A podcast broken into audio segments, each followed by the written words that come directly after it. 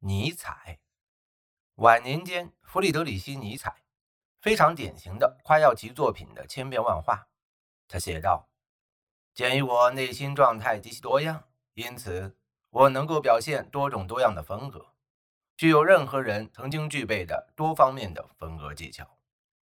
他的风格确实极为多变，在写于一八七二年至一八八九年之间的十四部著作中，他的写作方式多种多样，夸张、讽刺、幽默、真诚、辩论、散文、诗歌、小说，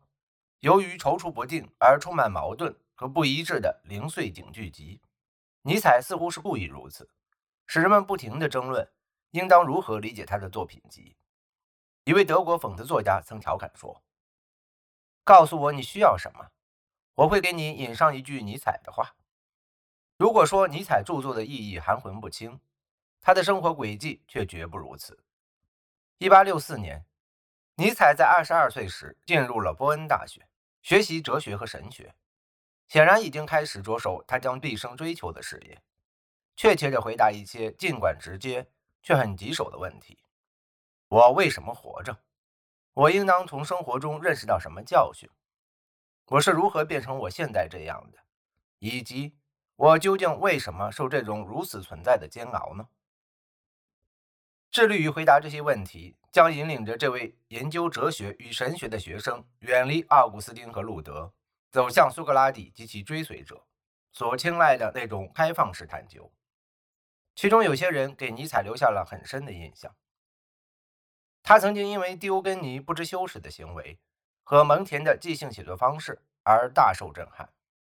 但他也迷恋于爱默生劝诫性的辞藻。最后，他将一种与之相似的预言性话语分配给了他最以为傲的虚拟人物，一个他命名为查拉图斯特拉的巡回布道师。一八八九年，尼采因麻痹性痴呆而归于沉寂。此前那多产的十七年内，他撰写的大部分著作无人问津，但到了他去世的一九零零年时，他很可能成了世界上最著名的哲学家，一个普罗米修斯式的能自我创造的神话人物。一八四四年，尼采出生于普鲁士，父亲是一名牧师，在吕岑镇的一个乡村小教堂照管着为数不多的路德派教友。尼采四岁时，父亲去世，年仅三十六岁。此时双目失明，精神失常，患上了脑肿瘤，当时的医生称为脑软化症。这一经历使尼采怀疑他自己是不是也注定是一个匆匆过客，是生命的一段回忆，而不是生命本身。尼采是一个喜欢反省的神童，十二岁时便写下了第一篇自传。他断断续续地写些日志，并且贯穿整个创作时期都详尽地将自己的想法记在笔记中。一八六三年，他十九岁时，在另外一篇自传文章中问道：我们应当如何描绘生活，描绘我们认识之人的特性呢？这一时期，他已经开始思考命运和自由意志，并慎重考虑这些形而上学观念将如何对他的生活发挥作用，并且为了寻找有关他自身天性的一些线索，他还在这些青少年时代的笔记中出乎意外地使用了一个生物上的比喻。尼采写道：为了对天性进行一种比较研究，我们在植物界能发现最详尽的特征。他回忆了他出生时的自然地理位置，三大株枝繁叶茂的杨槐树荫下的一处房屋，临近教堂和墓地，墓地中满是十字架和倒落在地的墓碑。他认为他生理上不够健康，但精神上是自觉的，作为神圣使命的一部分。我生来就是墓地旁的一株植物，是生在教区里的人。缺席的父亲一直在场，甚至在一八五零年，他与母亲和妹妹搬到瑙姆堡市之后，尼采都感觉到他的存在，就像一位被截肢者觉得被截掉的肢体仍然在身上一样。他承认他有时仍然能听到父亲的声音，如幽灵般窃窃私语，轻声告诫。他在另一篇青少年时期的自传文章中吐露：我所能渴望的都可以回溯到我亲爱的父亲的家乡，乘着思念和乡愁的翅膀，我常常飞往最初的幸福滋生的地方。他长期身体状况不佳，学校医务室的患者登记册上列有他无数次的来访，其中一处对这名患者做了描述。他强壮结实，眼神独具穿透力，眼睛近视，经常因头部这里疼那里痛而大为苦恼。十四岁时，尼采离家去了瑙姆堡附近的舒尔普福塔，这所寄宿学校因为培养了德国一些最杰出的诗人、哲学家和学者而闻名遐迩。学校讲授严格的古典课程，要求学习拉丁语和古希腊文。学生五点起床，五点半开始祷告和诵读圣经。每名男孩都被要求认真反思其行为和生活，这一点是部分的通过撰文论述各种规定的主题来完成的。比如题目可能为充满嫉妒的灵魂可能真正快乐吗？尼采在写作中回答说，嫉妒和爱不相容，而如果没有爱，一个人的品性中也就没有善了。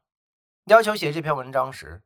尼采一文不断将自己与有着纯洁心地和完善意志的基督徒典范做比较，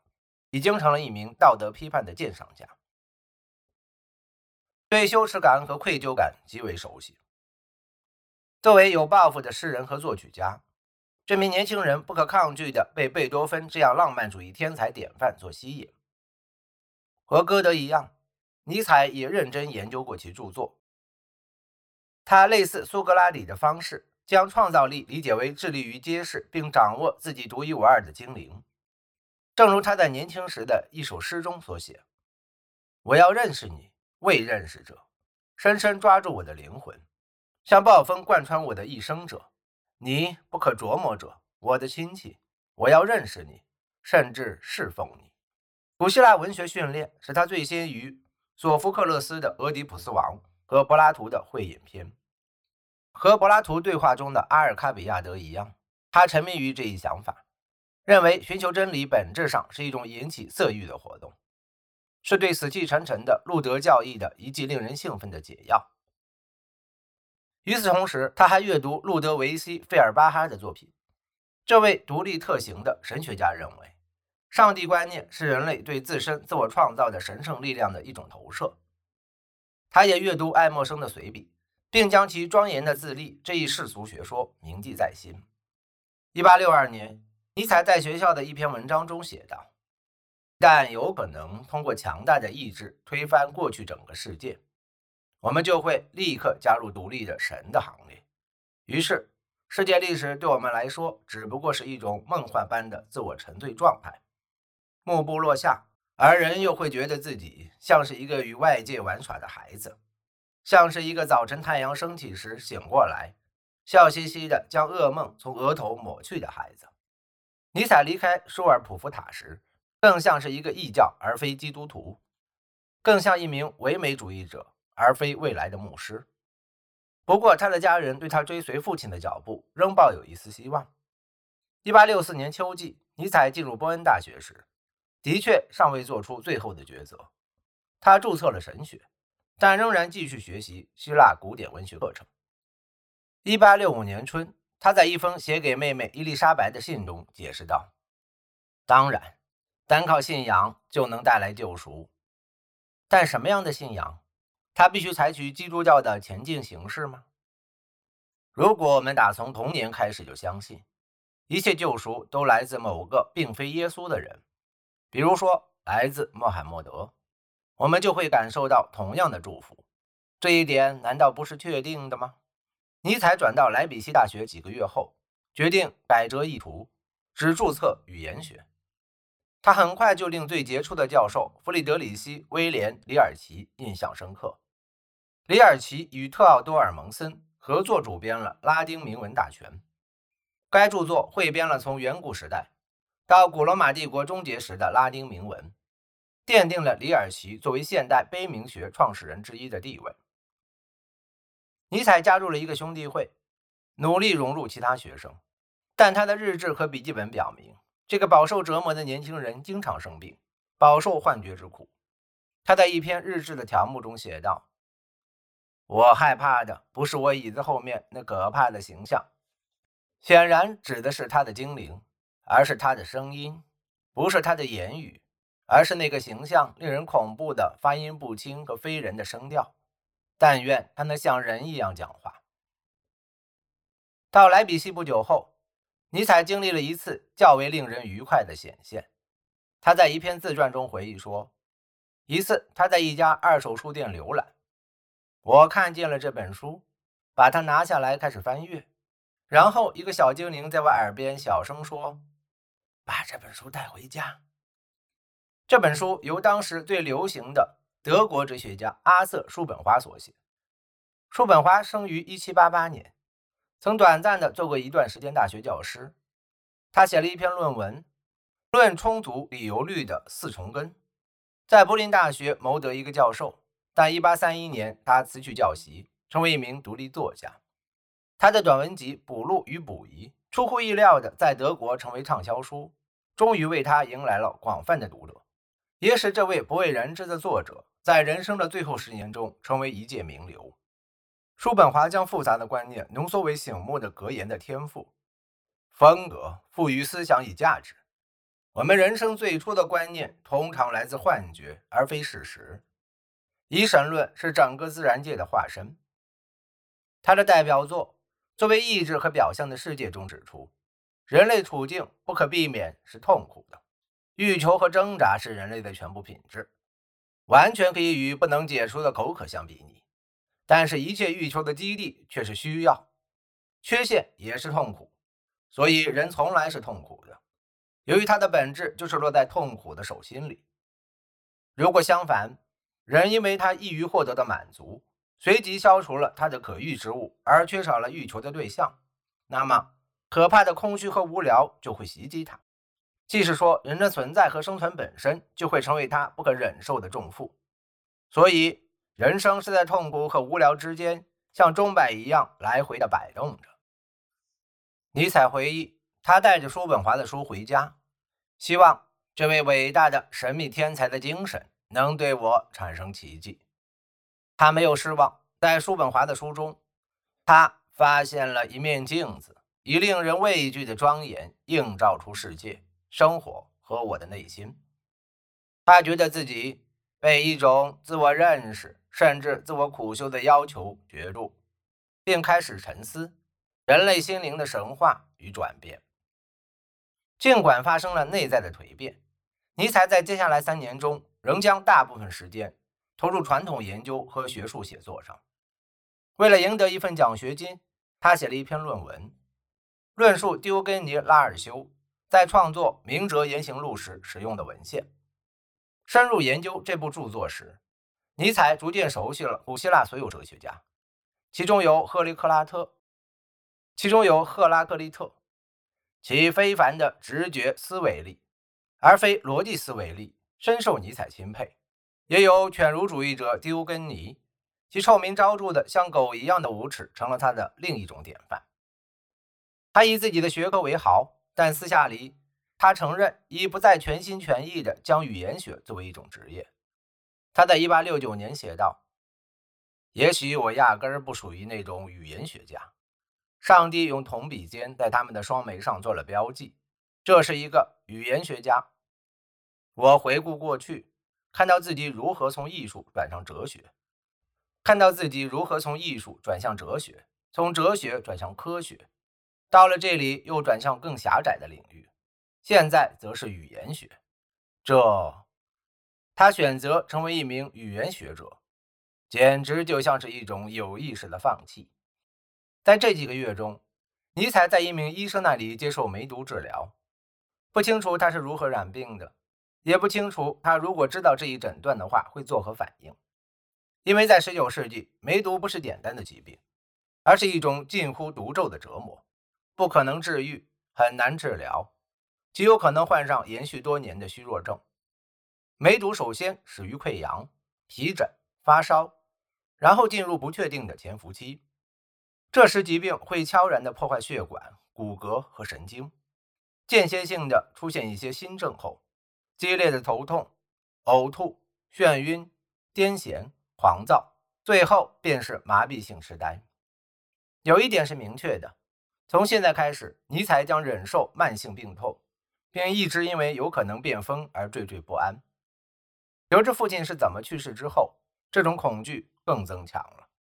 尽管身体不好，他视力尤其不佳。一八六七年秋时，尼采得知他未能免除军役，他加入了驻扎在瑙姆堡的炮兵团，发现我的哲学现在有机会给我带来实际应用了。训练一个月后，他写信给朋友们说，我片刻也没有感到抑郁，我有时会躲在马腹下低声呼喊，叔本华，救命！尼采在军队里只待了几个月。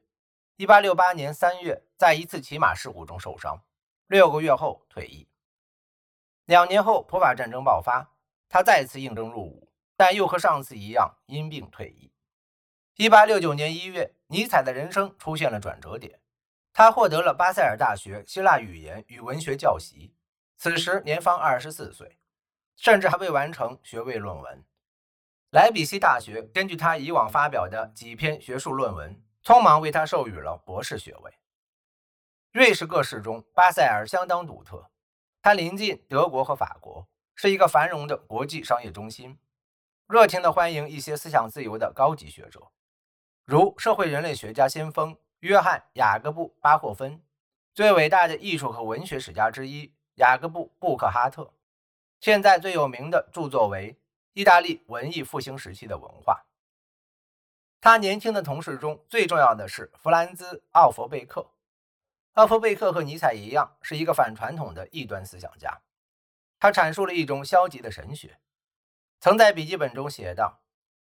任何一个真实可靠的以自己双足站立于世界上的人，都有勇气立于无物之境，只有没有上帝才能像一个自由的人那样生活。奥弗贝克的妻子伊达后来回忆说，尼采这些年中塑造了一个奇特的形象，他那双富于表情的双手和精心修剪的指甲给他留下了一丝女性气息的印象。他有些过分讲究外表，很关注外套和围巾，蓄着浓密的八字胡，总是修理得很整洁，并且仔细上蜡。伊达写道，尽管他形容举止精致优雅，但让人觉得他十分内向，似乎患有某种疾病。他一般避免接触和交流，但如果发生了这类接触和交流，他会表现出惊人的热诚和真挚。在对方看来，有些过于直接，人们会立即感到必须告诉他一些他们认为重要的事。除了喜欢认真地讨论严肃的问题，奥弗贝克和尼采也都热爱音乐。他们第一次见面时弹奏了勃拉姆斯的四手联弹钢琴曲作为回应，尼采又弹奏了一首由他当时的偶像理查德·瓦格纳创作的乐曲。瓦格纳在德国音乐界已经是个名人，当时住在巴塞尔的特里布森卢塞恩湖附近的一个独立别墅中。他生于一八一三年，比尼采早一个时代。十九世纪四十年代时，因歌剧《漂泊的荷兰人》和汤豪舍一举成名。与许多知识分子和艺术家一样，瓦格纳对一八四八年盛行欧洲的暴动十分兴奋。一八四九年参与了德累斯顿的一次叛乱后被抓，被迫流亡在外。在这一年发表的一篇煽动文章中，瓦格纳呼吁在德国发动一场文化革命。他以古希腊的悲剧为榜样，提议创建一种新异教徒的艺术形式，取代基督教对德国精神的破坏性，在他看来影响。这种生活方式借助神不可思议的爱，能够纠正人生存在的卑微、虚无、可悲等种种不幸。瓦格纳不仅梦想着一部完美的艺术品，表现了自由快乐的公共生活，还花了整整二十年创作了一部完整的艺术作品，将文字与图像、音乐与戏剧整合在一起，复兴了基督教之前的日耳曼精神。这就是《尼伯龙根之歌》，一部中世纪史诗，描述了日耳曼人关于命运和忠诚的理想，其特征表现为激烈的情绪和血腥的复仇行为。瓦格纳一八六八年遇到尼采时，已经完成了五部歌剧《罗恩格林》、《特里斯坦与伊索尔德》、《纽伦堡的民歌手》、《莱茵黄金》、《女武神》。由于大赦，在慕尼黑能够看到这些剧目，但因为瓦格纳这几年爱上了哥西玛·冯比洛，作曲家李斯特年轻的女儿，德国著名批评家和指挥家汉斯·冯比洛的妻子，他再次流亡在外。这一次，巴伐利亚的年轻国王支持了瓦格纳，将他和科西玛在特里布森安顿下来。感谢您的收听，欢迎您订阅、点赞、评论和分享。